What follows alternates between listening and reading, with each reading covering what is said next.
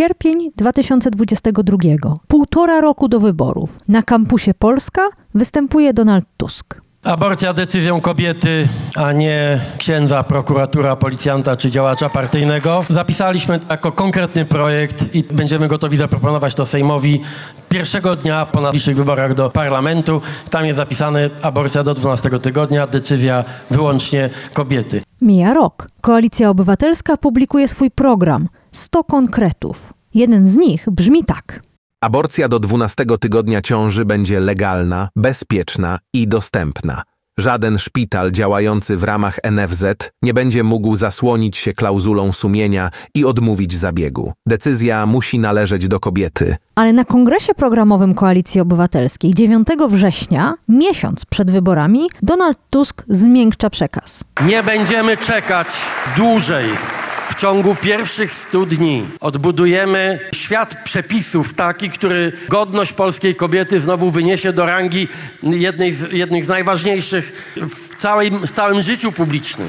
Polskie kobiety będą miały prawo, co chyba wydaje się zupełnie oczywiste, te, które będą spodziewały się dziecka, będą mogły liczyć na to, że w szpitalu czeka je opieka, pomoc, taka lojalność ze strony państwa, ze strony szpitala wobec tej kobiety. Każda Polka będzie miała prawo do bezpłatnych badań prenatalnych. I to polska kobieta zdecyduje o swoim macierzyństwie. W ciągu pierwszych stu dni Polki odzyskają swoją godność, swoje miejsce, swoje szczęście. A 8 listopada, miesiąc po wyborach, sejmowa dziennikarka Okopres Agata Szczęśniak dowiaduje się od swoich rozmówców, że w umowie koalicyjnej z pewnością nie znajdzie się zapis o liberalizacji ustawy aborcyjnej. Co z tą aborcją? Dlaczego tak trudno o zgodę w sprawie przepisów, które doprowadzają do śmierci pacjentek i które wyprowadziły na ulicę setki tysięcy kobiet? Czy politycy właśnie ustalili, że paniom już dziękujemy? O tym dzisiaj w powiększeniu. Nazywam się Agata Kowalska. Jestem dziennikarką Okopres i umiem zadawać pytania. Wciąż jeszcze wierzę, że świat można ponaprawiać, więc swoich gości, polityków i ekspertki pytam o rozwiązania. Swoje tematy dorzucacie i wy, słuchaczki i słuchacze powiększenia. Wspólnie wyrywamy się z pułapki, że nic się nie da i że nic nie ma sensu. Zawsze dochodzimy do sedna. No, prawie zawsze. Zapraszam.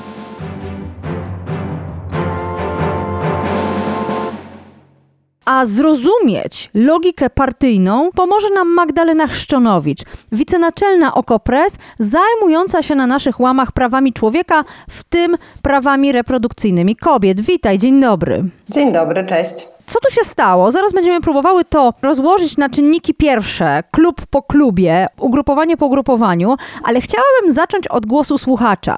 Pan Łukasz napisał na moje wezwanie na Twitterze. Opozycja jeszcze nie rządzi, więc nie rozumiem skąd taka zapiekłość w jej rozliczaniu. Czy mogłabyś uzasadnić naszą dzisiejszą rozmowę? Oczywiście z wielką chęcią. Tak, owszem, opozycja jeszcze nie rządzi, ale jednocześnie to jest dokładnie ten moment, w którym różne środowiska zaczynają mm, apelować do przyszłej władzy, no, apelować, przedstawiać swoje postulaty. No i to jest, wydaje mi się, absolutnie logiczne i absolutnie konieczne, żeby lobbować właśnie teraz za tym, co popchnęło ludzi do pójścia na wybory. My nie jesteśmy środowiskiem obywatelskim lobbystycznym, my, ty i ja, Agato, natomiast no, te środowiska właśnie teraz apelują i dlatego my, my o tym mówimy. Poza tym koalicja wykuwa się, czy umowa koalicyjna wykuwa się właśnie teraz. No i to jest dosyć kluczowe, żeby te partie usłyszały ten głos obywatelski, e, także za naszym pośrednictwem tutaj. Wydaje mi się to tym ważniejsze, że te, te właśnie środowiska aktywistyczne, po prostu społeczeństwo obywatelskie wygrało te wybory. Namówiło ludzi do pójścia na te wybory. Mieliśmy już, o czym wielokrotnie mówiliśmy, ogromną frekwencję. Zasługa jest, e, nie chcę tutaj powiedzieć, że zasługa opozycji jest, jest niewielka, ale na pewno bardzo duża zasługa w tym jest, jest mm, obywatelskiego, NGO-sów, różnych różnych organizacji, ruchów społecznych.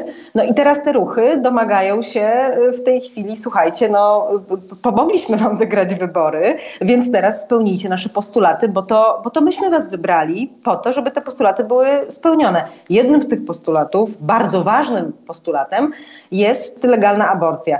Jeszcze chcę dodać, że nawet ostatnio byliśmy świadkami śmiesznej deklaracji premiera Mateusza Morawieckiego, który nagle obwieścił, on to zresztą już obwieszczał, żeby być, żeby być sprawiedliwą, że kompromis, tak zwany kompromis aborcyjny, brzydko zwany kompromis aborcyjny z 93 roku, to jest właśnie ta jego ustawa, którą on by chciał.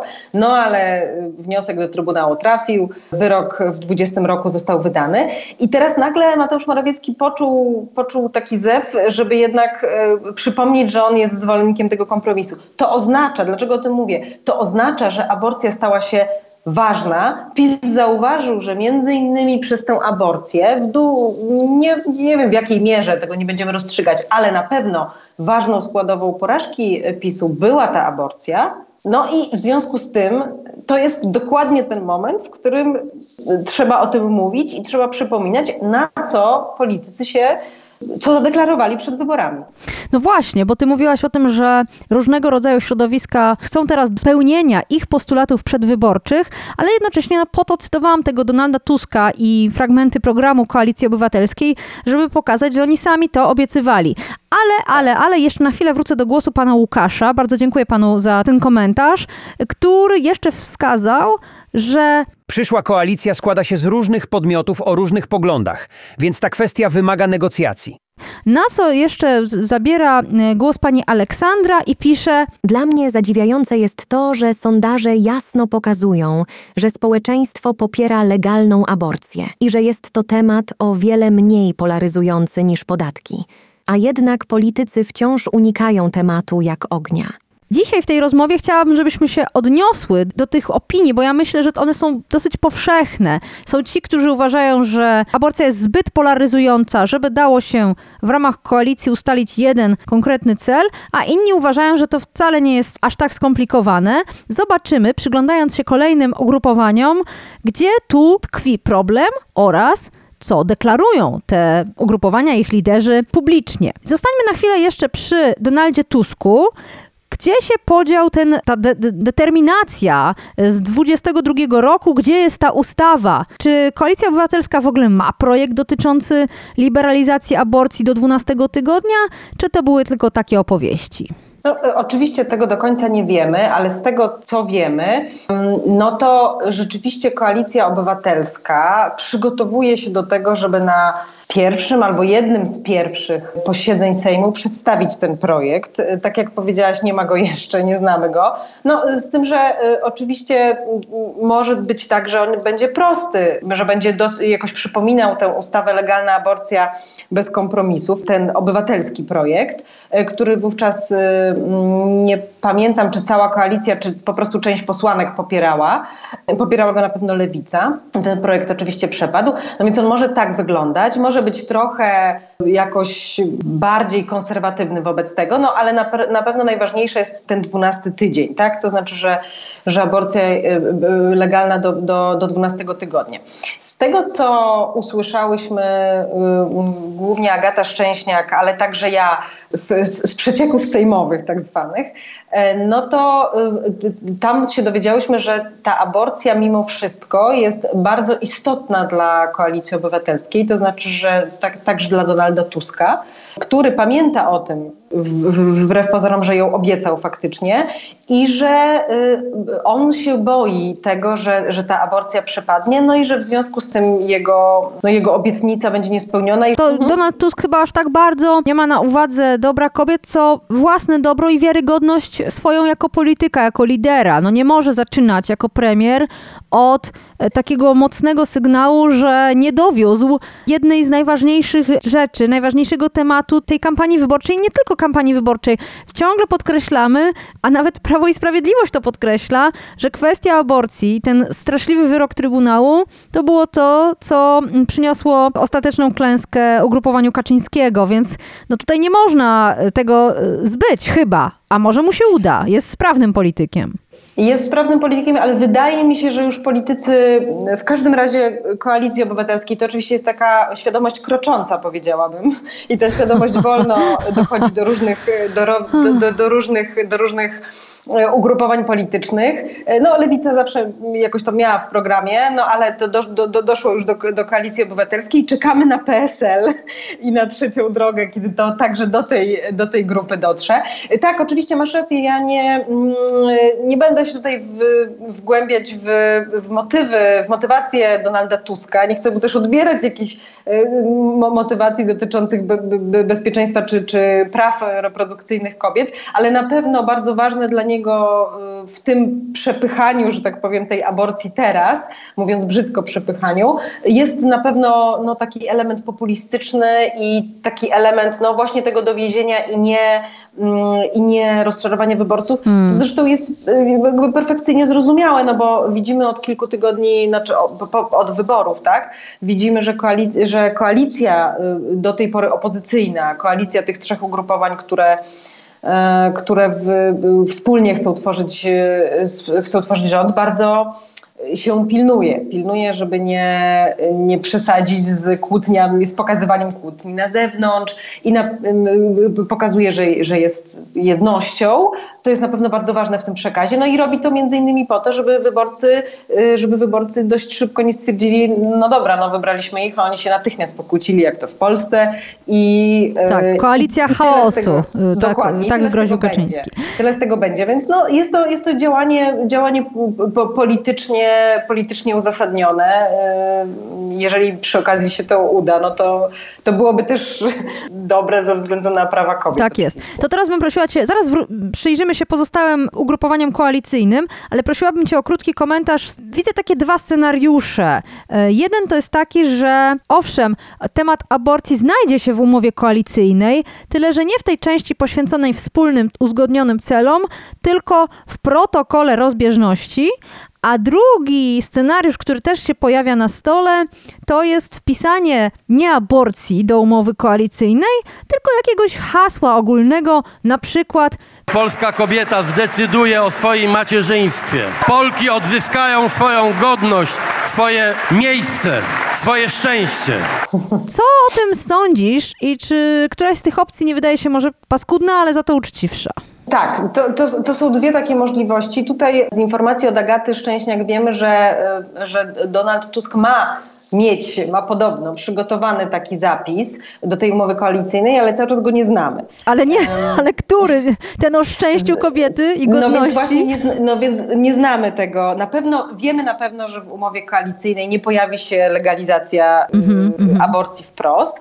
No i teraz jest, są, oczywiście, są oczywiście pytania, w jaki sposób ten zapis, na pewno trwają te negocjacje, jak ten, jak ten zapis ma wyglądać. To znaczy jest takie zagrożenie, uważam, że ono jest całkiem realne, że, że Tuskowi uda się przepchnąć to, że te, taki zapis w ogóle będzie, natomiast, że on będzie wyglądał tak, że y, wszystkie Polki mają być bezpieczne. E, Albo y, wszystkie Polki mają się czuć bezpiecznie w szpitalu. Albo y, zadbamy o bezpieczeństwo kobiet w ciąży. Ale to powiedz wprost, E, powiedz wprost, dlaczego twoim zdaniem, bo mówisz to z dużą dozą sarkazmu, dlaczego? To znaczy, dlaczego to jest nie w porządku? Nie wiem, właśnie jakbyś to określiła, jakbyś to oceniła? No to jest, to jest bardzo zręczny wybieg, e, którym zresztą posługiwaliśmy i mi się to wydaje o tyle prawdopodobne, że tak będzie, że słyszeliśmy to z ust polityków trzeciej drogi w ostatnich tygodniach. Mówił to i Władysław Kośniak-Kamysz i Szymon Hołownia mówili o tym, dla nas najważniejsze jest, żeby kobiety były bezpieczne. No i teraz, y, no wiecie, to, to żeby kobiety były bezpieczne w szpitalu jest, to nie ma nic wspólnego z aborcją w pewnym sensie.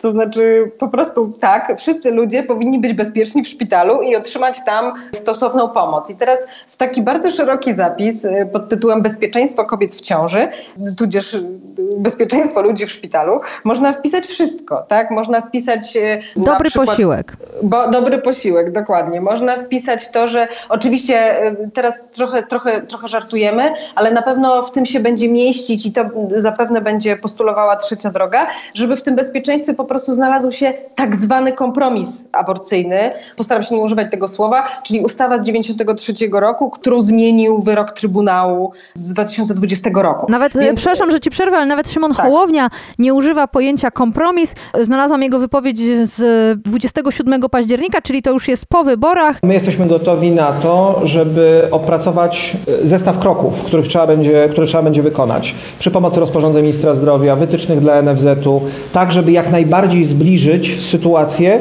do tego status quo ante, do tego stanu przed wyrokiem Trybunału Konstytucyjnego, przed tym haniebnym wyrokiem, e, który do tylu nieszczęść doprowadził.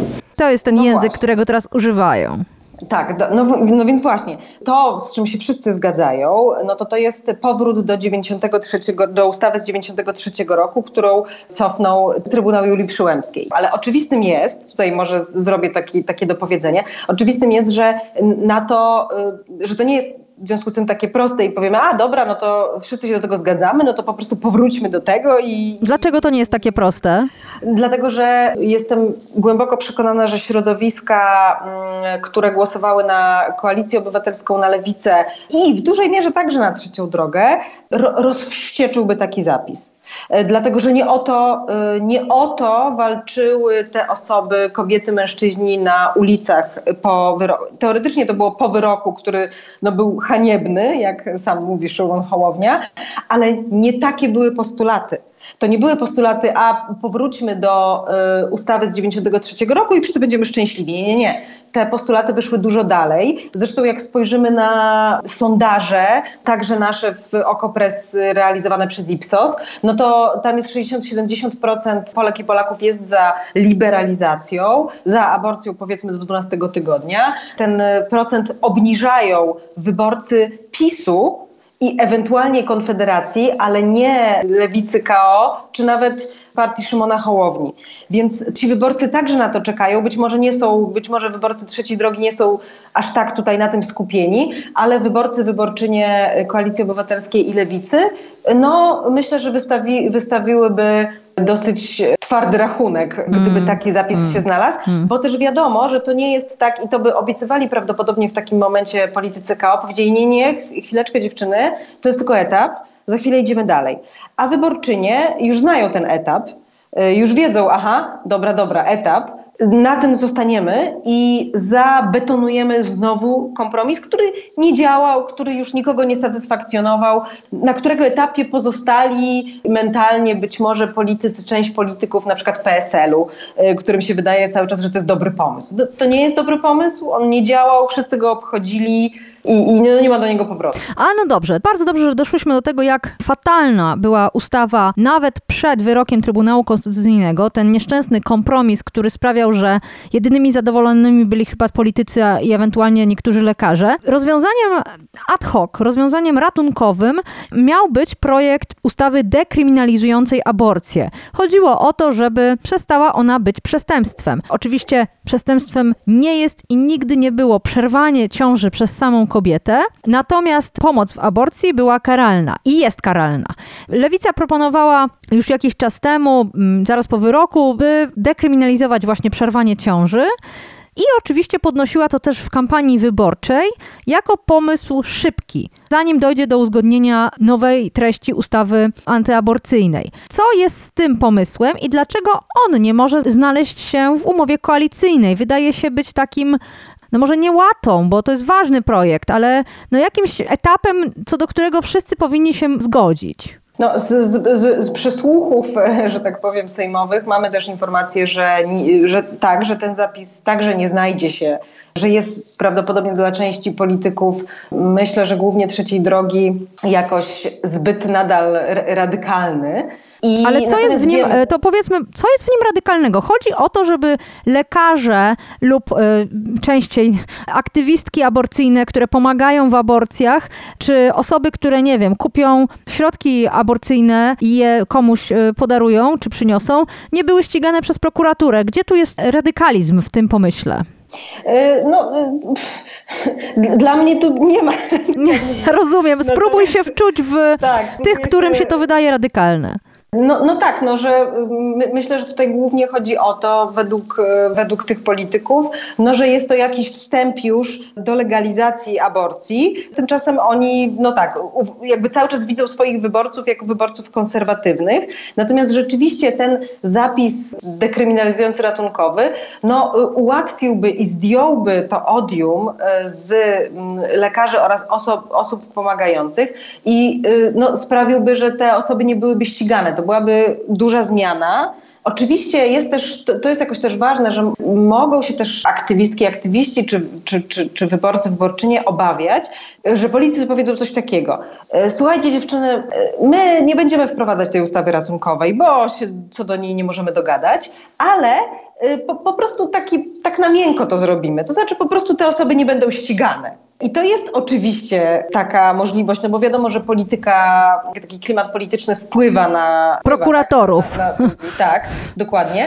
I tak może być, natomiast to znowu nie wystarcza, dlatego że władza w każdej chwili może się zmienić i ten miękki przykaz znowu przestanie być miękki i znowu będziemy mi- miały oskarżoną Justynę Wydrzyńską, tudzież inną tym razem działaczkę, albo wręcz właśnie, nie wiem, kogoś z rodziny, na przykład mamę takiej e, osoby w ciąży, przyjaciela, partnera i Tak, tak to są wszystko przykłady z życia, a nie wymyślone Tak. przez Magdalenę Szczonowicz w tym momencie, Tak. w tej rozmowie. Dokładnie. Władysław Kosiniak-Kamysz mówił po wyborach e, w Radiu Z u Bogdana Rymanowskiego. Żadne sprawy światopoglądowe nie, nigdy nie mogą być elementem umowy koalicyjnej i tutaj na, na jakiekolwiek e, wpisywanie w umowy koalicyjne spraw światopoglądowych się nie zgodzę. A jeśli E, po- koalicjanci powiedzą, że chcą inaczej? No ja się na to nie zgodzę. E, a mamy też tutaj, tak jak mówiłem przed chwilą o dialogu, porozumieniu, o współpracy, że nie będziemy stawiać nikogo pod ścianę, ale są rzeczy, których po prostu nie warto robić, bo o, my mamy wolność sumienia i ja nie będę nigdy w tej sprawach dyscypliny wprowadzał. Czy te słowa dotyczyły również ustawy ratunkowej? Innymi słowy, czy światopoglądem, ja, ja to tak nie znoszę tego określenia, mi trudno nim operować, ale muszę, skoro operują nim politycy czołowi w Polsce. Czy więc według PSL-u wyrzucanie aborcji z kodeksu karnego jest również sprawą światopoglądową? Tak sądzę, tak sądzę. Mieliśmy takie tutaj przecieki polityczne, że być może byłoby tak, że później, gdyby taka ustawa dekryminalizująca czy ratunkowa stanęła na wokandzie, że tak powiem, to znaczy znalazłaby się w Sejmie i trzeba byłoby ją głosować, no to y, ustawa legalizująca by prawdopodobnie przepadła, bo za mało jest głosów za. Natomiast ta ratunkowa mogłaby mogłaby przejść przy założeniu, że na przykład część polityków trzeciej drogi wstrzymałaby się od głosu. I jeżeli by się wstrzymała od głosu, no to wtedy mielibyśmy taką sytuację, że im więcej osób wstrzyma się od głosu, no to tym mniej głosów za potrzebujemy, tak? Wtedy byśmy mieli przeciwko, na nie, y, PiS i Konfederację, no, zakładając, że wszyscy inni zagłosują za, na tak, a na przykład część y, polityków trzeciej drogi, no to taka matematyka już by była możliwa.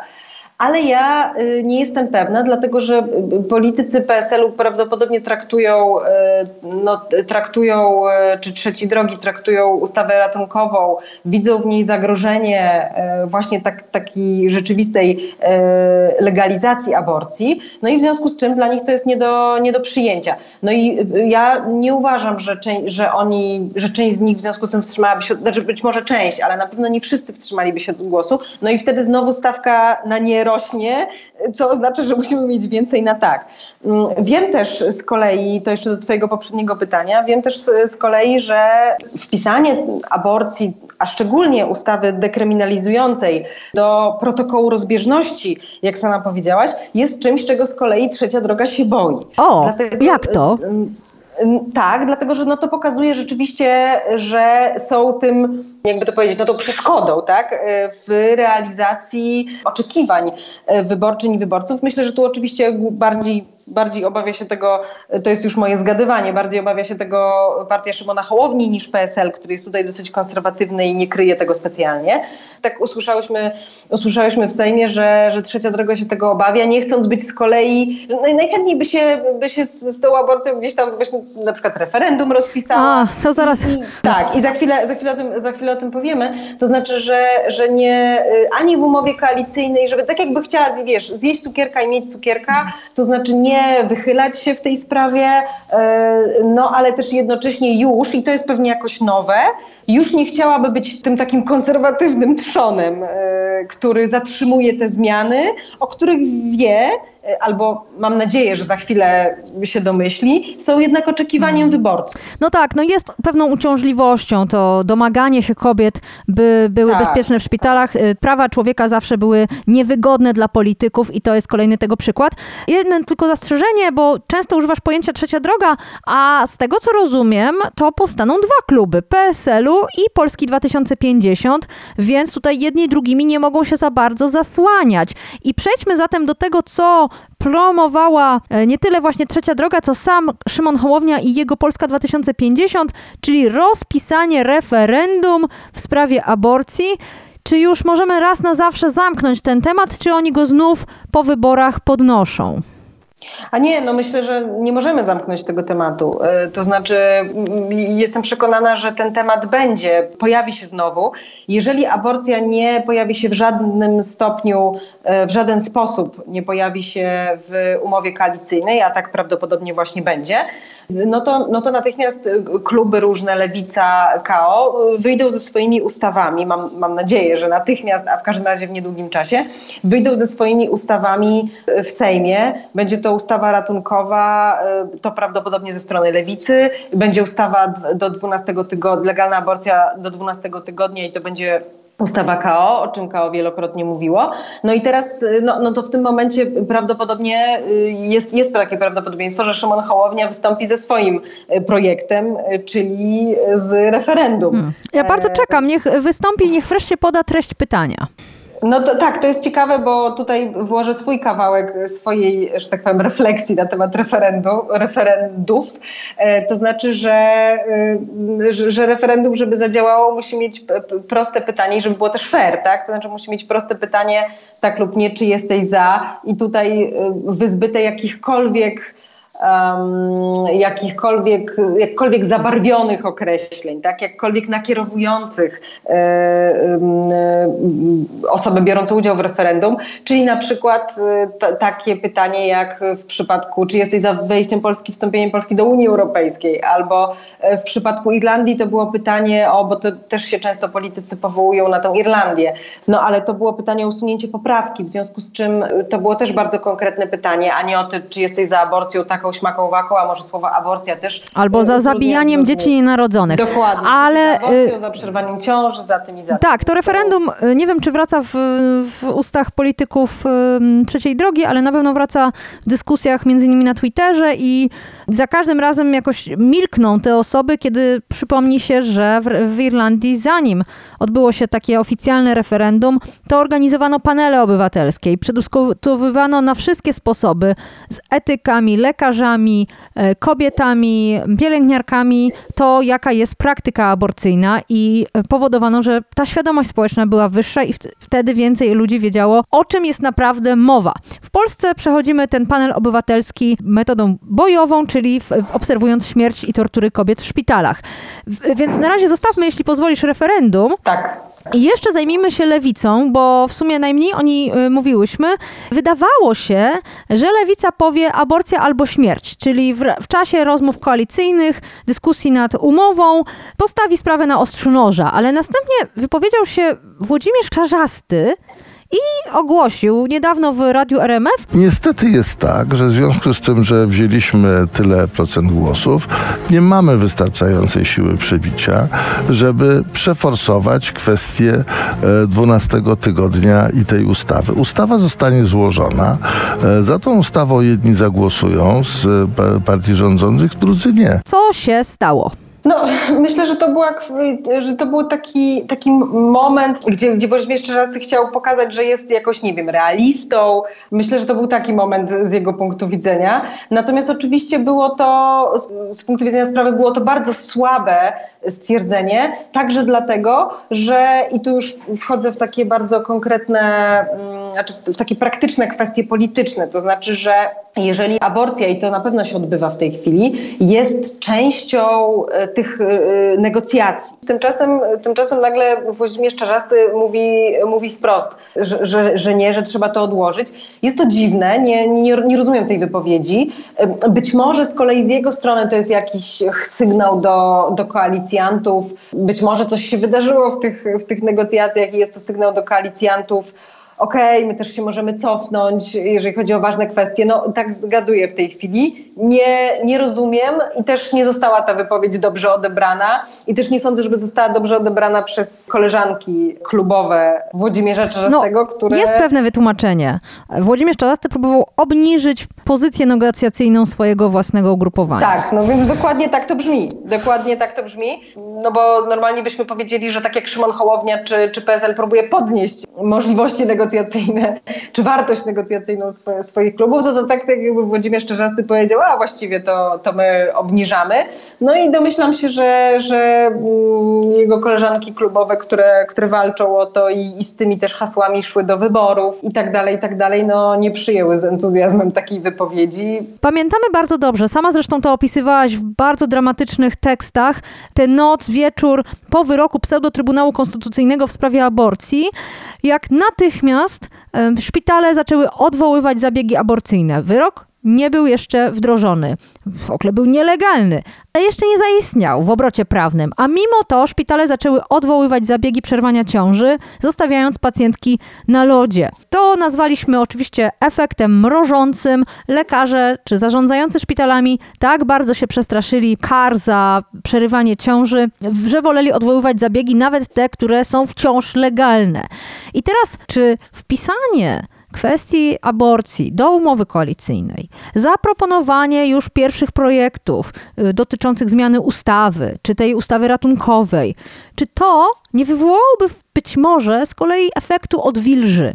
Większej odwagi szpitali i lekarzy do przestrzegania prawa, do gwarantowania pacjentkom tego, co im się należy, nawet teraz, pod tą ostrą ustawą aborcyjną. Jak myślisz, czy ja jestem tutaj kompletnie naiwna i czy tylko w jedną stronę działa ta mentalność lekarzy dbających o swoje interesy? Bo co mnie tak strasznie irytuje w tych rozmowach o aborcji, nawet tej naszej, my rozmawiamy o tym jako czymś teoretycznym, a tu są konkretne sytuacje życiowe. Dziś, teraz, w tym momencie kobiety przerywają ciążę i na przykład decydują się zrobić to w domu, a nie w szpitalu, bo nie wierzą szpitalom, nie ufają lekarzom, nie mają takich możliwości. Więc zastanawiam się, na ile można by tę sytuację, tak jak ona się radykalnie pogorszyła po wyroku Trybunału, niemalże tej samej nocy, to może ona radykalnie się polepszy wraz z opublikowaniem treści umowy koalicyjnej, wraz z obietnicą aborcyjną. Myślę, że tu jest druga rzecz wchodzi w grę. Lekarze muszą zacząć się bać bardziej tego, że y, kobieta umrze im na stole, niż tego, że być może kiedyś ktoś sprawdzi, wejdzie w dokumenty i sprawdzi, czy na pewno ta aborcja była zgodna z ustawą. W związku z czym y, oczywiście deklaracja takiej dekryminalizacji może wywołać delikatny efekt, ale ja myślę, że, do, że efekt tak naprawdę wywoła rozliczanie szpitali, lekarzy y, z tego, że nie wykonali mm. legalnej mm -hmm. aborcji że zaniechali tego, tak jak no, toczyły się tak, prokuratorskie dochodzenia w sprawie tych śmierci, które znamy. I jeżeli okaże się, że y, że bardziej ryzykowne jest zostawić tę kobietę samą sobie i czekać, czekać, czekać i w ten sposób zagrażać jej zdrowiu lub życiu, e, niż e, strach przed prokuratorem, który właśnie być może wejdzie, być może nie, zobaczymy no, myślę, że to tak naprawdę wywołałoby efekt y, rzeczywisty. Myślę, że deklaracja to jeszcze, y, to jeszcze jest zdecydowanie za mało. Oczywiście to, co tak naprawdę powinno się wydarzyć w pierwszym kroku, trochę mówimy o tym, y, czy nie my, może tylko, tylko środowiska różne proaborcyjne mówią o tym nie bardzo głośno, ale to też jest pewnie ważne. To znaczy, żeby być może zanim wprowadzimy jakąkolwiek ustawę, żeby wreszcie wydać te konkretne wytyczne, żeby, najno... żeby nowy minister zdrowia wydał konkretne wytyczne mm, na, na gruncie ustawy, którą mamy w tej chwili, tak? żeby wydał wytyczne nie takie, takie mętne, które wydał bardzo, bardzo takie zachowawcze też, które wydał minister Niedzielski jeszcze, kiedy był ministrem, tylko rzeczywiście takie wytyczne y, dotyczące tego, że mm, zdrowie psychiczne jest także przesłanką do, do legalnej aborcji i absolutnie można, należy ją wykonać, jeżeli to zdrowie jest zagrożone.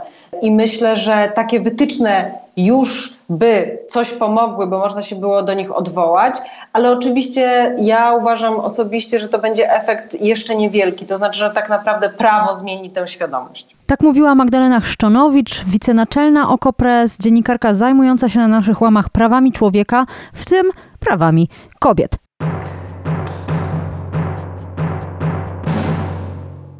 Co o tym myślicie? Jaki kierunek byłby słuszny, a jaki kierunek jest realistyczny? Piszcie, zbieram te głosy, bo do tematu praw kobiet będziemy na pewno w powiększeniu wracać, jak przeczytamy umowę koalicyjną. Tym bardziej zachęcam do kontaktu ze mną agata.kowalska.